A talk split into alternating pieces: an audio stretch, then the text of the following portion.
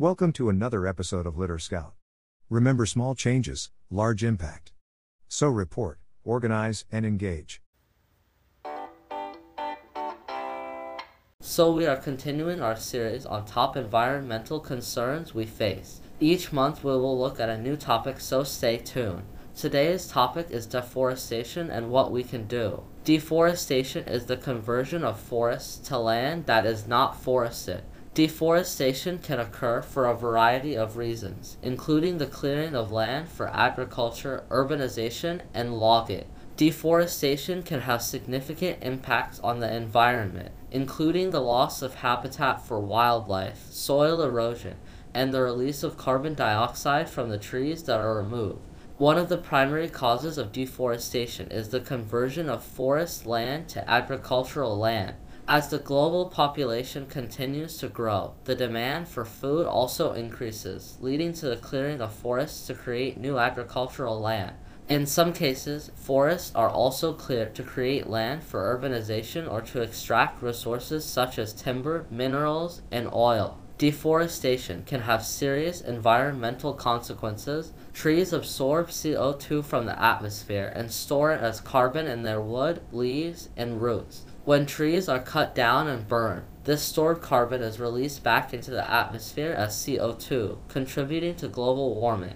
Deforestation can also lead to soil erosion, as trees play a critical role in stabilizing the soil and protecting it from erosion. The loss of trees can also result in the loss of habitat for wildlife, as many species depend on forests for their survival. To address deforestation, it is important to adopt sustainable land use practices and to protect forests through conservation efforts. Governments, businesses, and individuals can all play a role in reducing deforestation by supporting sustainable agriculture, protecting forests through conservation initiatives, and promoting the use of sustainable resources. There are several steps that individuals can take to help reduce deforestation and protect forests.